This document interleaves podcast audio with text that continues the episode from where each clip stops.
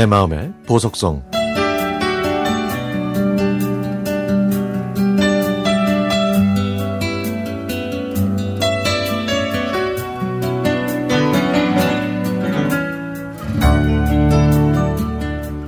저에게는 두 명의 소꿉친구가 있었습니다. 미영이, 해숙이.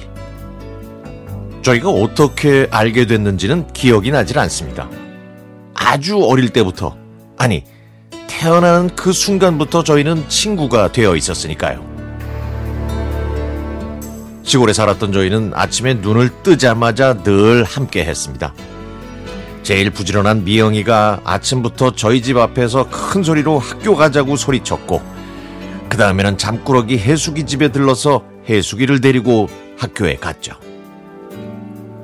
반이 달라도 저희는 쉬는 시간마다 모였고, 학교가 끝나면 해가 질 때까지 공기놀이, 인형놀이, 소꿉놀이, 땅 따먹기를 하면서 놀았습니다.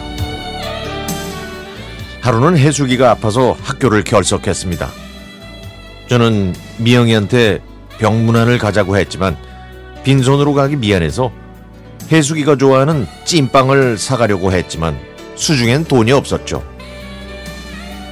저는 곧장 집으로 가서 돼지 저금통을 흔들어 봤더니 그동안 뽑기니 뭐니 틈만 남은 돈을 야금야금 빼쓰는 바람에 돼지 저금통은 아주 홀쭉해져 있었죠. 그래도 돼지 저금통을 탈탈 털었더니 간신히 찐빵 살 돈은 됐습니다. 저는 미영이와 함께 장으로 달려가서 찐빵 두 개를 사서 봉투에 담아가는데, 아 글쎄 따끈따끈한 그 찐빵 냄새가 저희를 유혹하는 거 아니겠어요? 그래서 저는 하나는 해숙이한테 주고 하나는 우리 둘이 나눠 먹자고 했고, 미영이도 침을 꼴깍 삼키면서 고개를 끄덕였죠. 결국 병문안을 가다 말고 저희는 바위에 걸터 앉아서 찐빵을 나눠 먹었습니다. 그리고는 우리가 그 하나의 찐빵을 먹었다는 사실을 비밀로 하자면서 손가락을 걸고 약속했죠. 저희는 해숙이 집으로 가서 누워있는 해숙이에게 찐빵을 건넸고, 그 찐빵의 힘이었는지 해숙이는 다음날 씻은 듯이 나았습니다. 그리고 얼마 후 추석이 됐는데요. 저희 삼총사는 길을 가다가 신발 가게에서 멈춰 섰습니다. 빨간색 리본이 달린 예쁜 구두가 저희의 시선을 자극했거든요. 와, 진짜 예쁘다. 우리 엄마한테 이 구두 사달라고 해서 똑같이 우리 신고 다니자. 저는 집으로 가서 엄마한테 졸랐지만 엄마는 추석 때 들어갈 돈이 많아서 절대 안 된다고 하셨죠. 제가 할 수 있는 건 단식 투쟁밖에 없었고, 아버지는 결국 제 손을 잡고 구두가게에 가서 그 예쁜 구두를 사주셨습니다. 목표를 이룬 저와 해숙이는 빨간색 리본이 달린 그 구두를 신고 미영이 집으로 갔습니다. 미영아, 너도 빨리 구두 신고 나와. 아니야, 나는 추석날 신을래. 다르면 어떡해.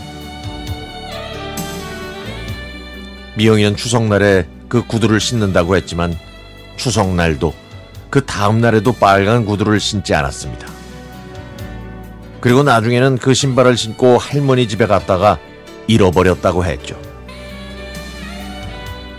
그로부터 얼마 후 미영이네는 부산으로 이사를 갔습니다.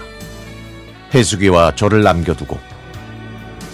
미영이가 이사간 다음에 미영이네 집이 빚으로 넘어갔다는 걸 알게 됐습니다. 이것으로 콩 한 조각도 나눠 먹으면서 영원할 것 같았던 저희의 우정 쌓기는 끝이 났습니다.